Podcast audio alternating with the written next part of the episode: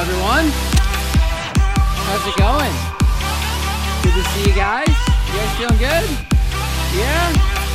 Man, I'm telling you what, the energy in the room post summer has just plummeted. You guys must be so sad. Is it really that bad? Is it really that hard? Is life really that difficult because school has started? Oh my gosh. I'm so sorry. How is school going? Please tell me. Yes, no. There's a mixed room. It's like the cool thing is to be like, school's lame, but there's like 20 to 30% of you in the room who's like, I actually really like school. And then like everyone else is like, nah, dude, like not even cool, not even a thing. But it's okay if you like school. Totally all right. It's a really cool thing to do. Well, guys, we're here. We're Wednesday nights. Our summer series is over. Tonight is an ethos night. It's uh, something that we like to do. Uh, it reminds us so we at Citizens Youth have six discipleship values. We have six things that define who we are as a ministry and why we do the things that we do. And every so often, about, uh, you know, just maybe quarterly or maybe even just three times a year, we highlight uh, just one of those things. And we take a break from our regularly scheduled, like, sermon series and we talk about why it's important uh, uh to, to highlight that discipleship value. And so we finished up our series in Romans chapter 8. Uh, we're going to be starting a brand new series next week. Do you guys want to know what it is? You guys will have to come and find out. Sorry. Just kidding. I'll tell you at the end of the sermon. It kind of blends into the sermon, so I'll tell you at the end. So you have to pay attention. But we're starting a brand new series next week. I want you to be there. I want you to bring your friends. We are going to uh, have a time of connection after the sermon, all right? So we're going to have a time where we get to hang out with each other, grade, gender, all that fun stuff. And next week, I can confidently tell you this that time that we have, do you remember we did this last time? We had pizza the first night last time. We're doing that again next week. So you're going to want to be there, invite your friends. It's going to be a good time. Tonight, our ethos, the thing that we are talking about, is uh, engaging in gospel mission. Engaging in gospel mission. And the symbol for this is a nice, lovely chair with a pink background in the back. And uh, this chair is twofold. This chair's got a couple different meanings that we're going to talk about. But uh, as we're here, as you guys have started school, as you guys have uh, dived back into the world of school, I can tell many of you are tired. Come on, look up at me. Wake up. Many of you are tired. I know this. Uh, is there anything that you guys do in the rhythm of school and sports and work for many of you guys, is there anything that you guys do that you just need to do to like relax, to just like chill? Like, do you guys have like your ritual? Your like thing that you're like, dude, if I am so busy, if I had a super stressful week at work, if I had a super stressful week at, at school doing a bunch of homework or this or that, or like my teacher was really mean to me, but I'm homeschooled, so my mom was mean to me, or like things like that. You know, it's like, if you just had like a super stressful week and then you have like a Friday night and it's all to yourself, and you get to decide what you do. Do you have something that you do that like causes you to just like totally chill? I personally had a Friday night rhythm. I like a Friday night rhythm. It was a ritual almost. It was something that I was so looking forward to. I remember very specifically, specifically when I was a freshman in high school. I did the math the other day and I realized it was 10 years ago. And I was like, oh my gosh, what? Oh, sorry. Um, I was like 10 years ago, I was a freshman in high school. And I remember very specifically, I did a swim practice, I did cross country and swim. Uh, were the sports I did in high school. Many people have kindly told me that those aren't real sports. It's fine. I did those activities, whatever, in high school. And I remember Friday nights after swim practice, I'd come home, I'd eat food, and I would go to my favorite chair in the house. It was this, it was this wonderful chair that we had in my family for like so many years that it was just like worn in perfectly, right? And so I would, every Friday, I would go, I'd sit on this chair, and I would have with me two, not one, because this was Friday. So I had two cosmic brownies. Very good, super bad for you, but I like swam a bunch, so it was fine back when I was in shape. But I had two cosmic brownies, a glass of milk, and sometimes popcorn as well with it. Again, not, not recommend it, but I would sit down, I'd have all these things with me. I would turn on the television and I would watch Star Wars The Clone Wars. And I was just living life, yes. This was like season like three or four, and it was on Cartoon Network on Friday nights at nine o'clock. It wasn't a Disney Plus show, it was a Cartoon Network show, and it was the best, all right? And it still is the best. It says Disney Plus. It's it's mostly Cartoon Network. Anyway, all that to say, that's just what I did, man. And I was like, dude, I don't care what happens to me. This is awesome. I'm just chilling. I'm so excited. I got really comfortable in that chair, right? I got like super comfortable sitting there every single Friday night. And then sometimes I was feeling really spicy, I'd watch an episode of Mythbusters as well, right? All right, on Discovery Channel. Mm-hmm, very cool. I recorded all these things, didn't stream it, had, had to record them. Um, anyways, all that to say, I'd get really comfortable in that chair, right? And maybe you have something like that. Maybe you have something like that. Maybe if you're in the room and you're like a gamer, you're like, dude, I just need to sit in my chair. I'd put my headset on. I need to grind it on Fortnite. I don't know if people still play Fortnite. Is this still a thing? I play Fortnite with a couple people in this room. That's right. That's right. Fortnite for life. Whoa, no hate. No, only love for Fortnite. Um, anyway, and so maybe if you're a gamer, you're just like, dude, I just need to like chill. I just need to like play this game. Uh, maybe if it's like, dude, I don't know, I don't care what it is, as long as I'm with people and like we get to hang out, I'm totally, totally comfortable there. Or maybe if it's like I'm a book nerd, if I get to read The Hobbit again or the Lord of the Rings series again, like I'm just living life. I'm so excited. And we all kind of have these rituals. We all kind of have these things that like we're super comfortable with. And if we get to do them, we're just like, we're just chilling. We're super comfortable in that. And it's funny, and we say these things and we, we joke about certain things, but oftentimes in life, we try and build for ourselves a chair, so to speak. We try and build for us like a chair that we are just like, not physically, so to speak. You'll see where I'm going with this in a second. We, we, we try and create situations, we try and uh, bring things around us, we try and hold things closely so that we can have the most comfort possible, right? You got your brownies, you got your milk, you have like the chair perfectly seated in front of the television, you make sure it's at the perfect temperature, or temperature volume. Uh, it's kind of I don't know why I said that. It could be the perfect temperature. You have a blanket on if you like it the cold or not the cold or whatever. And you just try and create for yourself a perfect situation. And oftentimes in life, we're taught that that is like kind of the goal. That's like kind of what you're supposed to be doing. As long as you find something that makes you comfortable, you're good. As long as you find something that you uh, enjoy and it's not hurting anyone else and it's just like you are super comfortable in it, then you're fine. If you have that person in your life that boyfriend, girlfriend, then you'll be fine. If you have that, uh, you know, certain amount of money in your bank account, then you know what? I'm going to be comfortable with that. If I have uh, that certain house in that certain area, cool, I'm going to be super, super comfortable with that. If I have these friends, if I go to this college, if I get this degree, I'm going to be comfortable with that. And you might hear me and you're like, that's what everyone tells us. That's just kind of like what we do. But tonight we're going to see that there's nothing inherently wrong with those specific things, right? It's not wrong to desire to get into a school. It's not wrong to have a boyfriend or girlfriend. It's not wrong uh, to do any of these things. But we are wrong when we believe that those things are the end all, be all mission of us as people to be comfortable. And tonight we're going to see that God has called us to get out of our chairs the chairs that we're super comfortable with, the things that we've built, God has called us to a mission that isn't exactly comfortable. He's called you and me to a mission, the reality of a, of a, of a mission with Christ, with Jesus, that is not always going to be super duper comfortable. And that's totally okay because that's the, that's the point, that's the purpose, that's the thing that God has called us to do. That's what we're going to see tonight. Open up your Bibles to Matthew 28.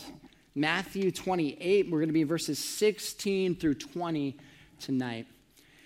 We're going to see Jesus does this incredible thing here in Scripture.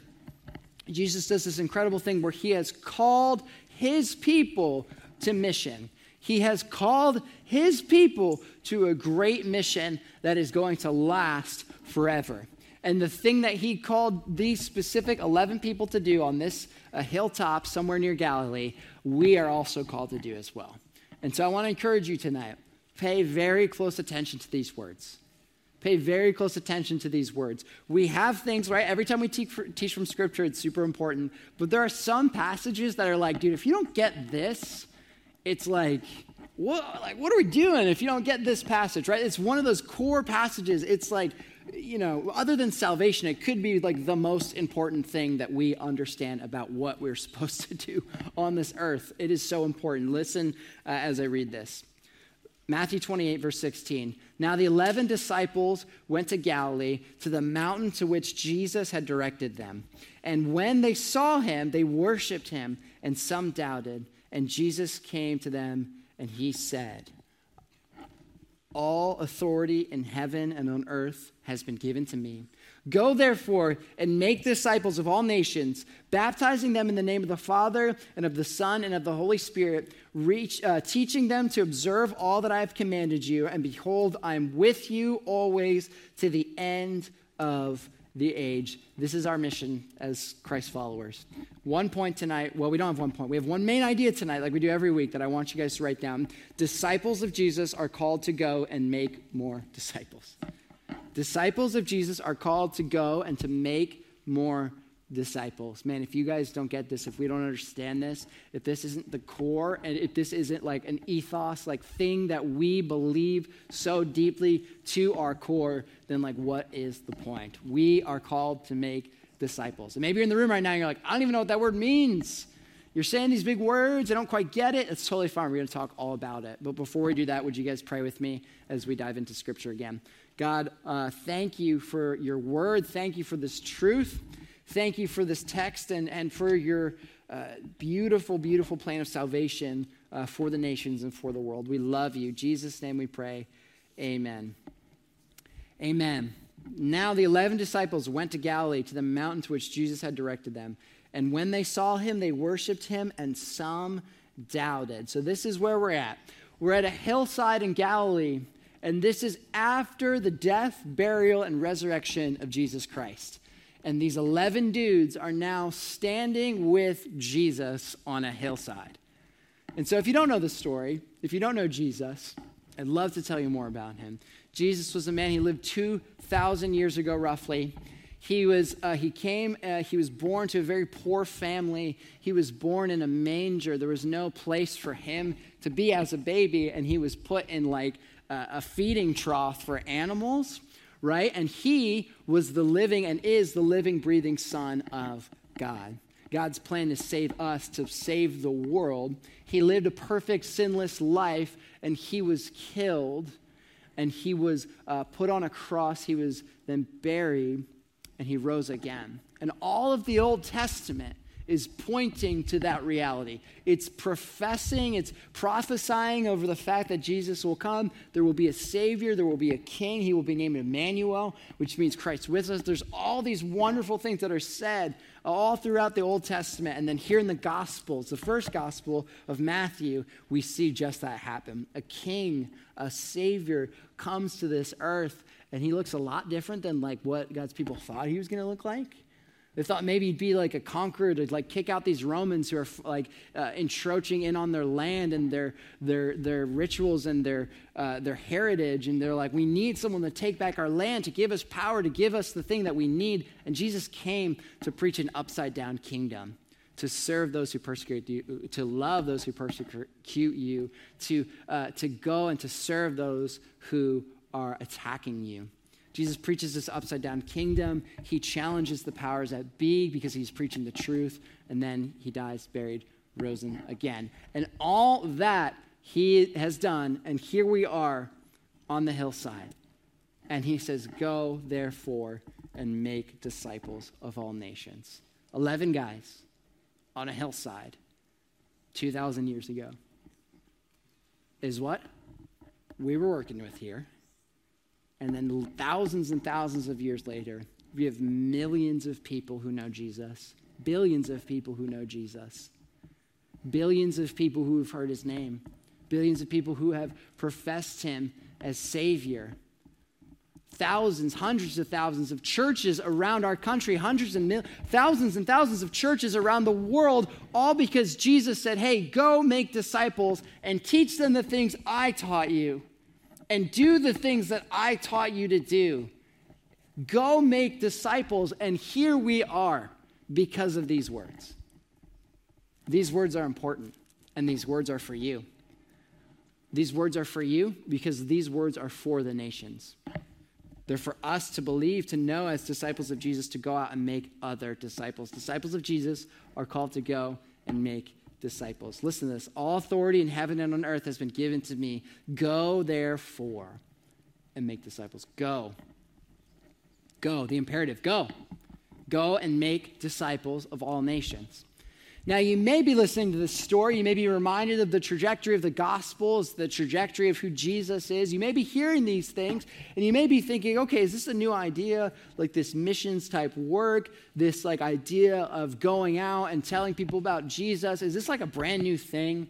Did Jesus start this thing? I'm glad you're asking that. And I don't want you to turn there, but I want you to listen very closely to Genesis chapter 12. Genesis chapter 12. So, if you don't know Genesis, first book of the Bible, very beginning, it tells the beginnings, the creation, the fall of man, all that stuff. It, it, it, shows the incredible beauty of a God who wants to have relationship with his people, but then the incredible failure of people because of sin, and the reality that God has, in the very beginning, even in the Garden of Eden, we see this trajectory to reconciliation to this trajectory on this point where God now wants to make himself available to dwell with his people again. Even though sin separates us, God is on a mission to save. We see that all the way back in the Garden of Eden, and then very specifically here in Genesis chapter 12. Keep those words in mind, right? Go therefore and make disciples. This is what Abram, so before Abraham, fun fact, his name was Abram. God likes to change people's names. It's a thing that happens all the time. Now the Lord said to Abram, Go from your country. Do we hear that word already? Go from your country. Thousands of years before Jesus. Thousands of years before the living, dwelling Son of God, the, the, the God in flesh would appear on the earth. The very beginning, in the grand scheme of human history, towards the very beginning, Abram is told this Go, go from your father's country and your kindred and your father's house to the land that I will show you, and I will make you a great nation, and I will bless you and make your name great, so that you will be a blessing. I will bless those who bless you, and him who dishonors you I will curse, and in you all the families of the earth shall be blessed. This guy, God calls him out of his chair, out of his seat. He's living in his father, like he, he, he's in his country, uh, his father's house. He's probably got lots of wealth, lots of, um, you know, authority, lots of status. And God says, hey, you, go, and you will be a, a nation that I will bless. I'll make a great nation of you. Not to mention, his uh, wife couldn't give birth to children at the time. That's a whole different story. He says, Abram, go, and I will make you a great nation. And then it just, he doesn't just say this, he says this. So, in all the families of the earth shall be blessed. God's goal from the beginning was to create a royal people, a people, a royal priesthood, uh, First Peter calls of people who are separate, sacred, chosen by God to be like God, but not just to be like God's special homies, to be like, all right, cool, I'm good with you guys, but like no one else. He says, no, this people go, and all those people in the world will be blessed because of the ministry of the people of Israel. That's God's plan here in Genesis 11 or uh, Genesis 12. That's his plan from the beginning to bless those through his people, to bless the people around the nations, the pagan nations, the people who didn't know God. He says, if they uh, bless you, if they understand what, the God you serve, I will bless them. And if they don't, I will protect you against them. I will fight for you on your behalf. God has chosen a group of people to accomplish his mission. This is Genesis chapter 12, right? Thousands of years before Jesus. All pointing to Jesus, but way, way, way before. And if you read the rest of the story, you know it's a little rocky. God's people, the people of Israel, have an interesting relationship with rules. They don't like to follow them, they don't follow them. And God's purpose isn't always uh, fully accomplished because God has commanded them to be uh, wholly set apart and they don't listen. The goal is to bless the nations around them and they don't. The, the plan is to go out and be lights in the dark world, and they're sometimes darker than the darkest parts of the dark world. And it's like, dude, what the heck? This is you. This is the calling as people of Israel. Go, therefore. Get out of your chair, get out of your comfort zone, get out of the thing that you've been doing that is just convenient for you, and go. And we see this incredible story. Fast forward, Jesus, the, pro, the, the promised Son of God, the King who came to save the people of God, is here. He is current. He is there. And he now says, Go therefore from this hillside in Galilee and make disciples of all nations. Look at this, verse 18. And Jesus came and he said to them, All authority and on heaven and earth has been given to me. So we see clearly that God has a heart for the nations. God has a plan and purpose and mission for his people. He has a thing. He doesn't just give you salvation. He didn't just give you your faith in Jesus. He didn't just give you the Bible. All those things are incredible and amazing. He didn't just give you those things so that you can just like sit in your chair, to sit in your little box, say, okay, this is my thing. I got a good thing going on here, right? I'm receiving like Christian content into my brain on Sundays and Wednesdays. I have my preferred theological stance. I have my preferred expression of worship. I'm just going to stay here for the next uh, like 60, 70 years, and then I'll be dead. And then I'll see Jesus. That's great. All those things are amazing, right? But God has called you to go and do something about that.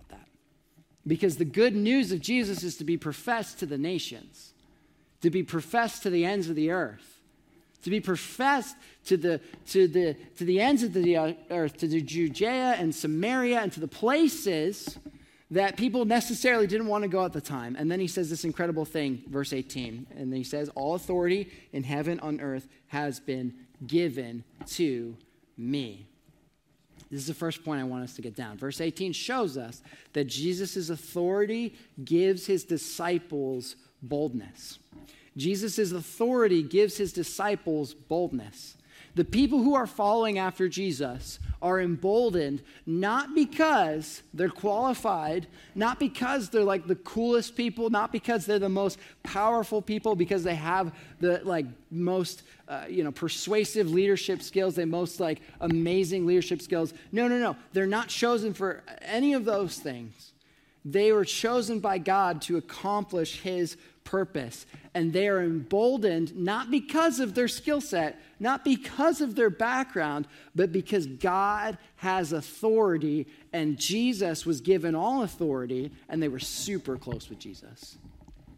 We talked about this like two weeks ago. It's very similar to what we talked about at the end of Romans chapter 8, right? More than conquerors in Jesus. More than conquerors in Jesus. We are, uh, you know, we're more than that. We are never going to be separated from the love of God, not because of what we've done, but because of our proximity to Jesus. There's this boldness that comes with professing and to engaging, to going on gospel mission, to doing gospel work, to professing the name of Jesus. Where does the boldness come from for you and me? It's not from ourselves. It's not from our background. It's not from our own perspective or our own intellect. It's because we're super close with Jesus, because we know Jesus. We are close to Jesus. And He has all the authority on heaven and earth. All of it. Hey, all authority on heaven and earth has been given to me. And so, like, go and do stuff because of it. Tell other people about me. Disciple other people. Have them also be disciples of me because of you. Go, therefore, and do that for me. That's what Jesus says. It's not because of what they brought to the table, it's because of who Jesus was. And we're in the same spot. As followers of Christ, if you're in this room, you know Jesus, you love Jesus, you're following after him, you're becoming more like him every day. It's not your, you know, how long you've been going to church. It's not how much you know about the Bible. It's not if you can recite all these like five major theological points of Calvinism or whatever. It's not any of these things. It is because of your proximity to Jesus, now you have the authority that he carries. Right? He is the one who is sovereignly working throughout the nations, and he has invited you in on that thing. He has invited you in on that mission. He's invited you into a life that is not comfortable, but it is full of purpose. He's invited you into a life that is not comfortable, but it is full of joy. He has invited you into a life that is not easy, but it's a life that is going to see fruit of, of, of people coming to know him, to people coming to see that Jesus is king and Jesus is Lord over all these things. All authority on heaven and earth has been given to me. We talked about it like two weeks ago, right? The smartest kid in your class is on your like team for like a project you're doing. You're like, yes, thank goodness. This is awesome because I know they're super smart. I'm just going to kind of tag along with them, right? If LeBron James is on your pickup basketball team, it's like, sweet, I'm great. I got this. Everything's going to be fine. And when Jesus says, All authority on heaven and earth has been given to me, and Jesus is calling you on to this mission, there's nothing that you can't, uh, you know, accomplish. There's nothing that you can't do when Jesus has called you to it. If God has called you to do something, He will give you absolutely everything that you need in order to accomplish it. If God has called you to mission, if God has called you to do something, He will equip you, He will give you absolutely everything that you need in order to accomplish the thing that He's called you to do all the time, always, because he has all authority on heaven and earth, right? And we read this go, therefore, make disciples of all the nations. And we're kind of scared. It's kind of terrifying, right? Oh man, me? God, I don't know. You don't know what I've done. You don't know. I've only been a Christian for like, I don't know, like a year or two, or like, I don't know, I've, I, I don't really know a ton about the Bible, or I'm really, I'm like super shy, or like I can't really get out of my comfort zone. I don't know how to do these things, right? And you're like, maybe, God, you should try and find someone more qualified to do it. Or maybe you should try and find someone who's super on fire for you. God, maybe you should call people who would like get it, who understand it, who have their stuff together. Verse 17. And when they saw him, they worshiped him, but some doubted. And then who does he call to do this? The people who are just doubting. God has called you to mission. He doesn't call you because you're super, you know, healthy, you have a super, you know, impressive resume, right? We're all called to a job that we're not qualified for. But we can accomplish and we can, can succeed at that job because of the one that we're serving. Everyone in this room has been called to a job that is like way out of our pay, like pay range. Like it's just way out of our like depth. Make disciples, go to the nations. Uh, okay. Maybe all authority on heaven and earth has been given to Jesus, and Jesus invites the people who are doubting and the people who are worshiping to do it. And we see what happened. We're here. The church exists today. The Bible's in our hands. We're professing Jesus. You think that was just an accident? You think it just kind of happens? It's just kind of a tradition that we do to make ourselves feel better about ourselves? No. This is the living, breathing church of Christ. Citizens Youth is a ministry of a church called Northwest Gospel Church. We are a ministry of the church of Jesus. We submit to Jesus and then we do what he says to do. We go, therefore, because of these truths. We do something. We do something and we're emboldened because of it. God's not called us. We, we, it can be terrifying. It can be scary, yes, but we are called to be bold in this pursuit. All authority in heaven and on earth has been given to me. You have a mission, you have a job that you're not qualified for, but He has qualified you. He has called you. And we get to succeed because of the one that we are serving. Like, imagine that. Imagine if, like, this was a different story. Jesus was on a hillside and he's sitting with his disciples and he's like, okay, hi, I'm back. Congratulations, I'm here. I need you guys now to hand me a resume. I would like to see where you went to college. I'd like to see a time maybe that you have built something with a group of people. You rallied together a group of people to accomplish something. I'd like for you to give me what you think leadership is. I'd like for you to tell me some of your strengths, some of your weaknesses, right? And then in that moment, it's just like, whoa, whoa, whoa, whoa, whoa. And, and, like Jesus is like, okay, the job description is to go out, make disciples of all the nations. If you could see about 3,000 people saved on your first sermon, that would be awesome too. All these things would be great. Go out and do those things. And in that moment, be like, dude, I can't do those things. You got the wrong guy. You got the wrong guy. I'm sure people standing, the 11 disciples standing on the hillside, would be like, what, us? Me? God has called you, God has called us to be engaged in gospel mission. It's not because of what we bring to the table, but it's because of who Jesus is. All authority he has and our proximity to him is what emboldens us to go out and make disciples. Jesus' authority gives his disciples boldness. Verse 19 Go therefore and make disciples of all nations, baptizing them in the name of the Father, Son, and the Holy Spirit, teaching them to observe all that I've commanded you. So, the second point tonight Jesus' mission is to send his disciples to make disciples. Jesus' mission is to send his disciples to make disciples. And so now you might be in this room right now and you're thinking, okay, what does that word even mean? Disciples. Somebody who is following after Jesus and acting more like Jesus every day is how I would just describe it, right? I didn't pull that out of a dictionary. That might not be the most theologically correct one, but it's anyone who is following Jesus and is becoming more like Jesus, who is learning from Jesus, is becoming a disciple. If you wanted to be like the best engineer in the world, if you're like super interested in, in, in like you know the world of engineering. You would find someone who is uh, great in that field and you just sit with them and say can i like watch what you're doing? Can you let me try some of the things that you're doing? Can you teach me some of the things that you are doing right? You'd say apprenticeship or mentorship things like that right? That's where this idea of disciple comes in. God can you just like show me the things that you do? Jesus can you just teach me like what you want me to know?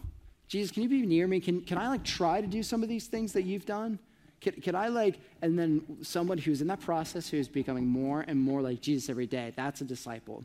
And Jesus says, Hey, I know you're my disciples, but go out and make more of them. And then those people make more and make more and make more, and then here we are. Jesus had 12 dudes, 11 dudes at the end. One of them wasn't so great. He's got 11 dudes, and then we have the church. It's, it's God's sovereignty over all things, yes, but this is his mission. This is what he wants for us to do. And so Jesus' mission is to send his disciples and make more disciples. And so right now, you're probably thinking, how can I do that? How can I do that? I'm only 12 years old. I'm only 13. Make disciples? I don't know, man. Like maybe when I'm like 20, 25, right? Maybe if I'm like, you know, go to Bible college, maybe if I do this or that. No, God has called you now. If you're a follower of Jesus, there is a mission now. It has started the day that you became a Christian, and it will not end until you see Jesus face to face. This is the mission. This is the thing that you're supposed to do. This is where we're going. So, how do we make disciples? How can we do this? One, first of all, uh, maybe you should probably tell other people about Jesus. That would be a first, that would be a really good start. It's called evangelism, it's called being bold, it's called stepping out of your comfort zone, getting out of your chair, telling that person in your class, yeah, in school, I know. It's terrifying. It's so scary, but we have to do it. You have to tell other people about Jesus. It's first of all telling them. You're like, well, I don't know how to do that. Well, dude, like, you just tell them all the things that he's done for you. It's super easy. Christians are kind of supposed to stand out in the crowd. We're like kind of awkward Christians. It's just like, we're just like weird. You know, we do weird things. And that's kind of okay. Like it's fine to like go to parties and not do certain things because you're a Christian. You're supposed to stand out. Like it's okay to like be bold enough to say, "Oh no, like I'm going to skip practice cuz I have to go to church on Wednesday night." Like it's okay to do those things cuz we're supposed to stand out. A peculiar people, uh, 1 Peter chapter 2 calls us. A peculiar people, people who stand out. So, first of all, we tell other people about him. It's evangelism. That's not the whole discipleship process, but it starts there. Who are you telling about Jesus? Who are you telling about Jesus? And maybe you're thinking right now, you're like, dude, I don't know. Like, maybe someone asks. That's a great start. I'm going to give you something at the end of this that will help you with that. But who are you telling? Who's on your heart right now that you're like, man, Jesus, I want this person to be a follower of you, a disciple of you, God. I want that person to know you. And now I just like want you to know that it's it's God's sovereign choice. It's God's plan for the world. It's it's God who is sovereign over salvation, but it doesn't change our obligation to tell. Right? We don't sweat like every single night and like bawl our eyes out thinking like, dude, if I accidentally looked at a guy sideways and he knew I was a Christian and now he doesn't want anything to do with Jesus. Like, that's my fault, right? No, we trust the Lord with this process, right? If you cut someone off in traffic, you're like, oh, I have a church bumper sticker on the back of my car. Oh, that guy's never going to be a Christian now, right? Like, you don't sweat over things like that. Yeah, I've done that before. But um, it's fine. It's fine. Um, anyways, I've definitely cut someone off in the parking lot and then invited them to church after. That happened once. I don't think they came. But all that to say, we don't sweat. We don't, we don't worry about, like, oh man, what if that person because of what I did? No, we trust and we are emboldened. We know it's a commandment. We do it and we trust the Lord with the rest. So, first of all, we tell other people about Jesus. And then what else does he say here? Go, therefore, making disciples of all nations, baptizing them in the name of the Father, Son, and Holy Spirit. We're doing that this weekend. Come on. Yes, we're very excited. We're doing that this weekend. Baptism. It is a profession of a private faith, a personal faith in Jesus. This isn't the moment someone gets saved, right? It happens after they're saved. But that's the moment you profess it. And so that's why we do it. It's super important. You're like, why do we dunk people in this tank? Oh, Jesus told us to, and we're going to. And it's an amazing thing. It's a symbolic thing. It's just this powerful thing that God has called his people to do. And so that's what we do. In the name of the Father, Son, Holy Spirit, uh, the Trinity, just bringing the Spirit of God, telling of the, uh, the kingship of the Father, or the kingship of Jesus and the, the sovereignty and the lordship of the Father. We, we, we baptize people, right? And then it says this baptizing them in the name of the Father, Son, and Holy Spirit, teaching them to observe all that I have commanded you. Jesus said a couple things when he was here on this earth. And we have, um, inspired by the Holy Spirit, the actual words that Jesus said, four different accounts, right, of the same thing that happened, four different perspectives of what happened, the Gospels. And we, we know who Jesus is, the words that he says. We have the things that Jesus says. And all of Scripture is pointing to Jesus. All of Scripture is bringing us to the kingship of Christ. And we, and you and I, have an opportunity to teach other people about Jesus. So we evangelize one, it's going out of your comfort zone, telling other people, how do you teach other people about Jesus? Once you know them, once you're in a relationship with people, you just, you just tell them the things that you know. You teach them the things from Scripture that you know. And here's a really important thing you don't need to have all the answers to teach people the things you know. You don't need to have a 30 page dissertation about, you know, uh, covenant theology versus dispensationalism in your back pocket to tell other people how to pray or how to read the Bible. You don't need to have a like master's degree from Moody to like understand like certain things about what Jesus taught, right? Jesus taught in parables so that like the elites would be like, this is lame. And then like the people who needed to get it, like understood it. Like Jesus did this thing. It was incredible. And you and I, with the spirit and the help of God, can teach others as a 12 year old, as a 13 year old, as a 14 year old. Yes, you absolutely can. If you know someone in your life right now, maybe it's a little brother, your little sister, or maybe it's somebody who's older than you, but they're a new Christian you can teach them about Jesus. You can teach them the mysteries of the faith that we hold. You can show them how you study your Bible. You can do those things. Who is that in your life right now? I know plenty of people who are older than me who have asked me before, why do you read, like, and I know they know the Lord and they're working, and they're like, well, why do you read the Bible though? Like, I know Jesus, why do I have to read the Bible? Years older than me, and I've been able to disciple them through that process right? Not because I'm so smart, but because Jesus is good. And you do the same. You can do the same. So, what does a disciple look like? It looks like a person who is following and becoming more like Jesus. And as you become and follow more like Jesus, you better have someone right beside you doing the same thing. You better have someone that you have your armed around and you're saying, hey man, I'm going after Jesus. I want you to come with me. And that person has someone under their arm, and that person has someone, and that's how the gospel goes forth. That's how the gospel goes forth. And so, you and me, 2021, where are you? Who are you telling? Who are you telling about Jesus? How are you processing with them? How are you discipling them? Right? And right now, it might look like going to a bunch of kids on Sunday morning. And it's going to be crazy. And you're like 13 and you're hanging out with a bunch of six and seven year olds on Sunday mornings with Gabby. And she's telling people about Jesus and you are like, I don't feel like I'm discipling right now, but I'm just going to do it. And you are. I promise you.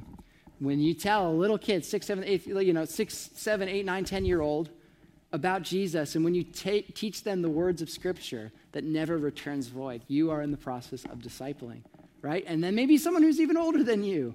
And that's super weird and super awkward sometimes, but God empowers you to do it. Go, therefore, and make disciples of all nations, teaching them to observe all that I have commanded you to do. That's the mission of the church, and that's the mission of Citizens Youth. It really is. We're a community of students learning to live like Jesus, to teaching them to observe all that I have commanded, learning to live for Jesus. That's what it is. That's who we are. That's why we talk uh, from the Bible. That's why we teach from the Bible. That's why we sit together in community throughout the school year and we talk about these things and we apply them to our weeks because it is important. It matters. It's who we are. Jesus' mission is to send his disciples to make disciples. Tell other people, be bold, be bold. Don't be fearful. Don't be fearful. Why? Verse 20. And behold, I am with you always to the end of the age. So Jesus ends this pretty good uh, passage in Scripture. Behold, I am with you always.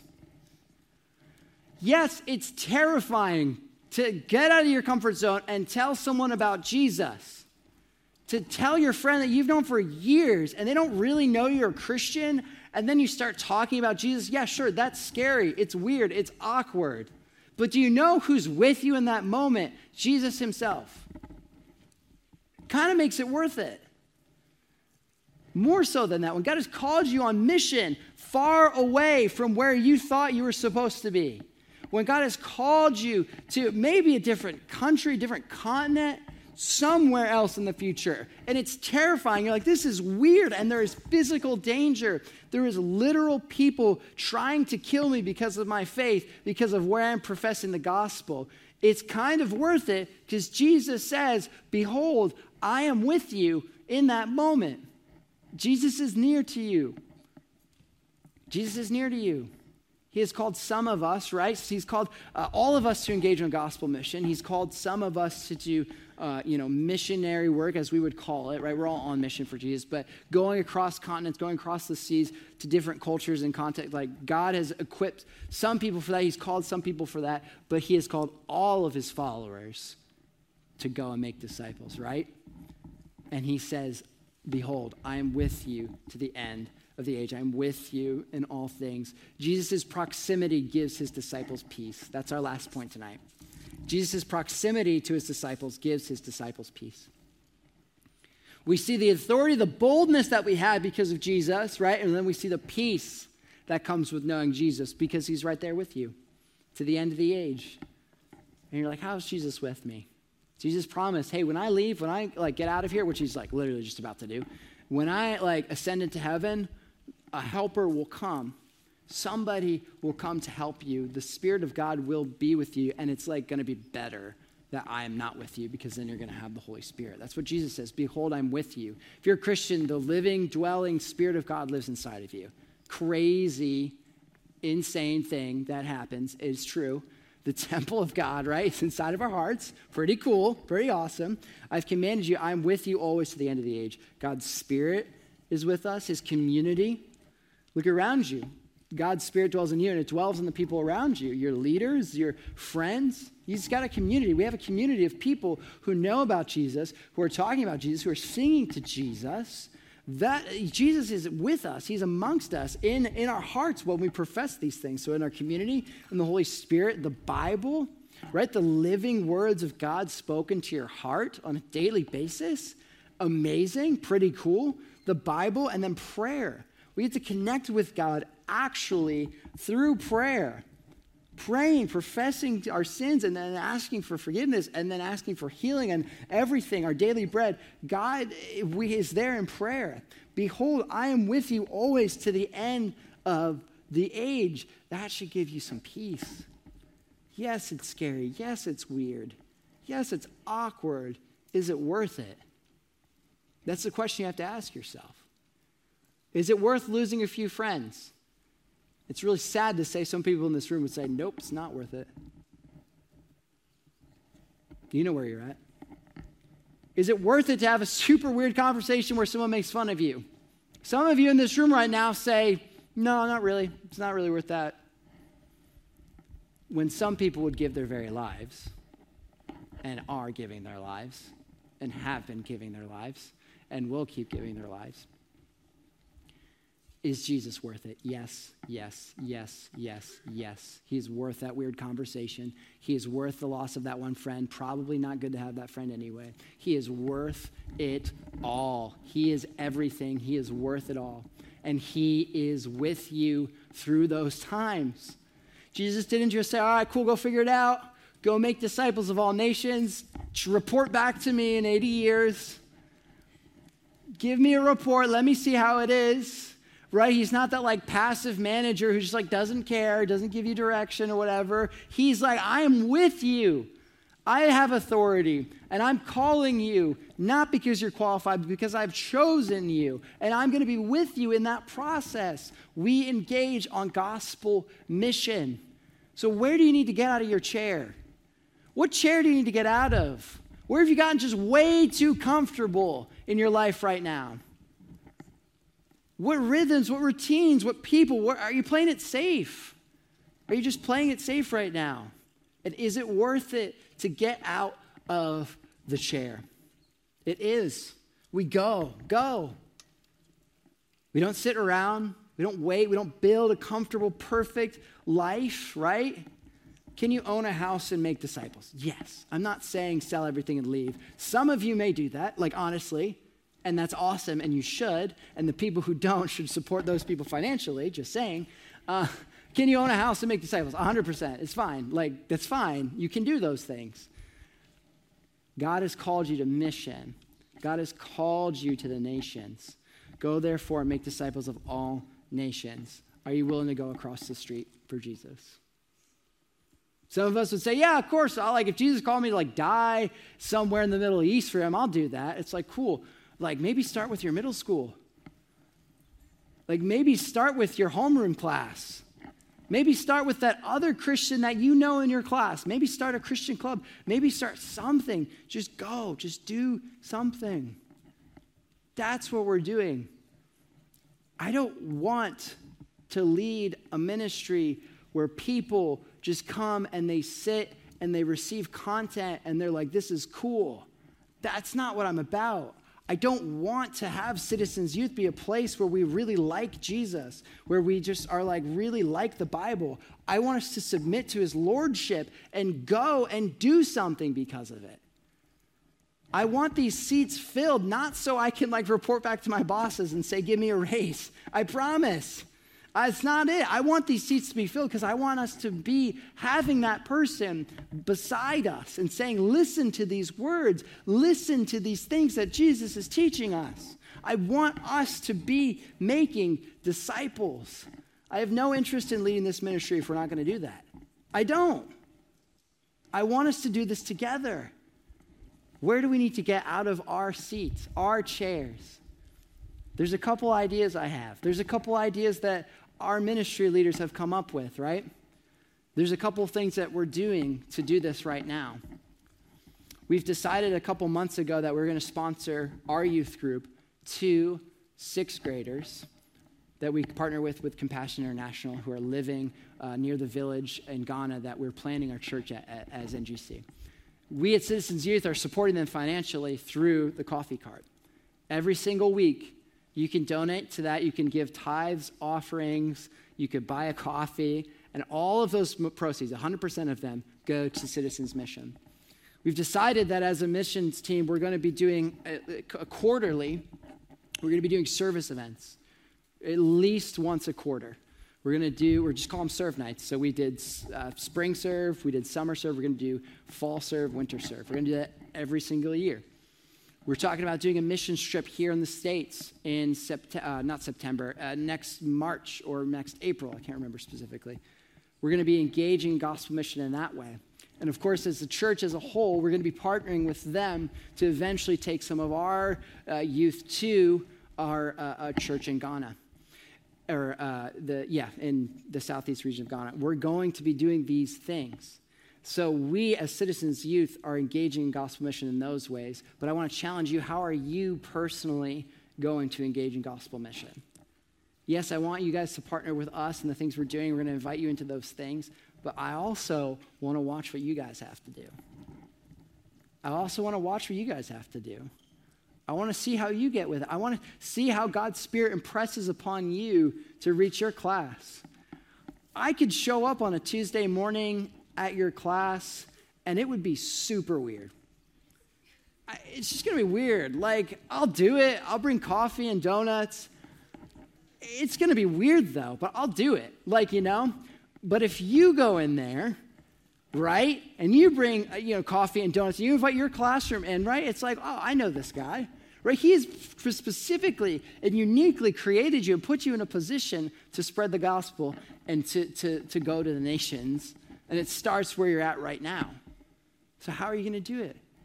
You're going to start a Christian club at your school. Are you going to meet 15 minutes before homeroom with a couple other Christians and you're going to invite other people in to pray with you guys? Right? Are you going to, what are you going to do? What are you going to do? The mission is clear to make disciples, to go, therefore, make disciples of all nations.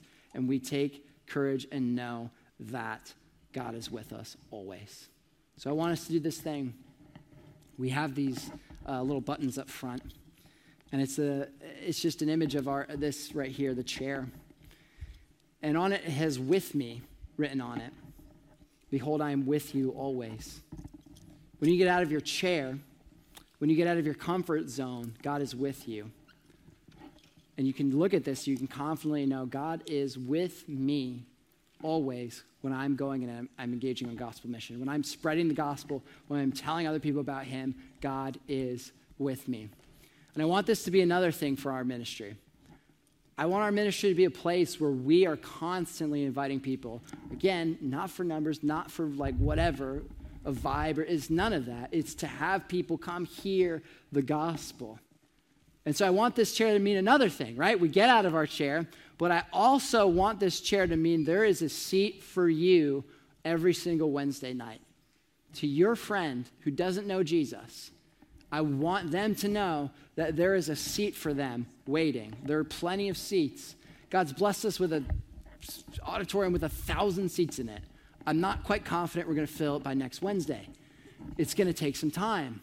But I, by the grace of God, we would love to see these seats filled. And there's always a spot for your friends who don't know Jesus or who are discovering Jesus, who are interested in Jesus. And you can confidently say, You can come with me. Huh? double meaning there with me. God is with me. And you can come with me to this place we call citizens, to church on Sunday mornings. You can come sit with me. And so I want to do this thing. If you're here in this moment and you're like, dude, I am convicted, I need to engage in mission, I need to do something. At the end here, as the band comes up, I, I want to invite you guys. Uh, you know, let's do this after we sing. So at the very end, so I want us to think about these things as we sing, as we as we worship if you are down for that, if you're like, I need to engage in gospel mission, I want you to grab one of these things, one of these pins. I want you to put it and wear it maybe on a bag, maybe on your backpack, somewhere where other people can see it. But I promise you, you have to promise me this. If you take one of these pins, one of these buttons, if you take one and someone asks you about it, you have to tell them about Jesus. You have to tell them about what this button means, about the mission that he has called you to. And I want you to also tell them about Citizens or Sunday morning or another church in the area if you're connected to that in the future. I want you always, always, when you wear this, to wear it with boldness, confidence, right? You put it right on your forehead, that'd be kind of cool. You can put it on your backpack, it's whatever. But if you take one, I want you to promise me when someone asks you, you will tell them and you will invite them. And so that's what that's going to mean. They're open for you, they're available. If you're here and you're like, I'm not going to do that, I'd love for you to just not take it then. But I want to see what God does with these things.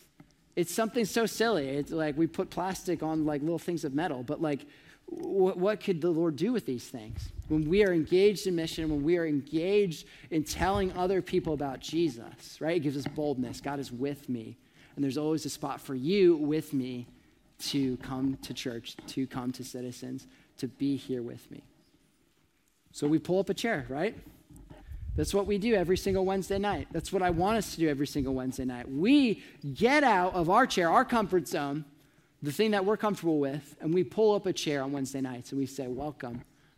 This is our super weird youth group. Sometimes we eat fruit by the foot. It's a thing that happens. But there's also this guy named Jesus. Let me tell you about him. Let's pray together. God, we love you. Thank you for this night.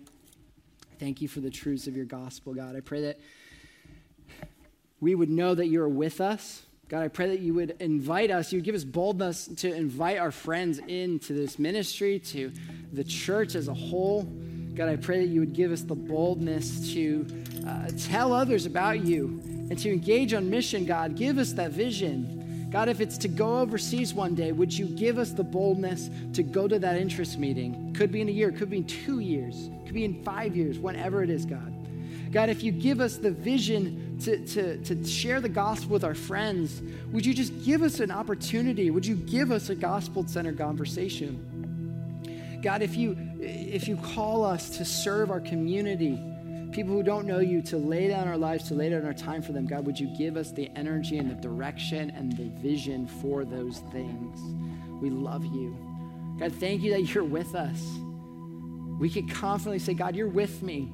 As I'm out of my comfort zone, you're with me. As I'm out of this weird thing that I do called life, like when you're when I'm out of you know my comfort zone into the world, God, you are with me. God, we pray in this for this next year. God, we pray for what we're about to teach through. I pray that you would give us boldness to invite friends, invite people that we know in our schools, in our homes, even our brothers and sisters who maybe don't know. I pray that you would give us boldness to invite people. We are praying for those kids, those students that we are about to meet in the next couple months, God. I pray for their hearts right now. I pray that you would soften their hearts to your truth. You would compel them to yourself, Lord. We love you. We love you. It's in Jesus' name we pray. Amen. So, I told you I'd tell you about the sermon series we're going through. Right after this moment, the church explodes in a good way, not in a bad way. In a good way, the church erupts. People are going around, people are telling other people about Jesus. They are uniting together and they are professing Jesus through the power of the Holy Spirit. It's called the book of Acts. We're going to be going through it this fall. Acts 1 through 3 specifically, that's where we're going to be. So I'm super excited for it. And uh, that's where we're going to be next week. We're starting Acts, and uh, I know many of you guys have asked for it, and we're excited for it. And so that's where we're going to be. Invite a friend, and there's going to be pizza. Hey, less important, or yes, more important than pizza, not less important, more important than pizza. Uh, students in this room who are getting baptized, would you please stand right now?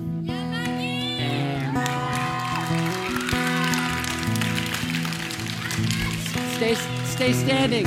Stay, stay. It's okay. You're getting baptized. You're getting dunked on Sunday. We're super excited for it. I want you guys to do this. Um, if there's a person next to you, I just want you to uh, put your hand on their back, or if they're like kind of a little far away, just like reach out their, your hand to them. Not in some like super spiritual way. It's just symbolizing that we're praying for them. So would you just like put a, a hand on them, or would you point to them? Would you be with them in this moment? I'm going to pray for you guys right now. First of all, congratulations. I'm so excited for you. Uh, this is this is part of the mission to baptize other people, right?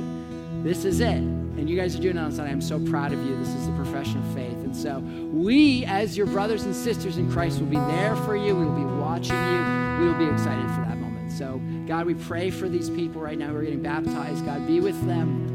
Thank you for this step of obedience that you have brought to them. Um, God, we pray right now um, against all uh, confusion, against all doubt, against all spiritual attacks right now. God, would you give them boldness now and for the rest of their lives? Help us to be good brothers and sisters in Jesus and support them. God, for the people in this room who aren't baptized yet, I pray that you would encourage them and embolden them to do those things as well. We love you, God. Thank you for these precious souls, these precious people who are going to profess their faith in you. It's going to be awesome. It's going to be a blast. It's going to be a party. And uh, we're so thankful for that. God, thank you. We love you. In Jesus' name we pray. Amen. Amen. All right. That's right. Let's celebrate. All right. Let's sing together. Come on.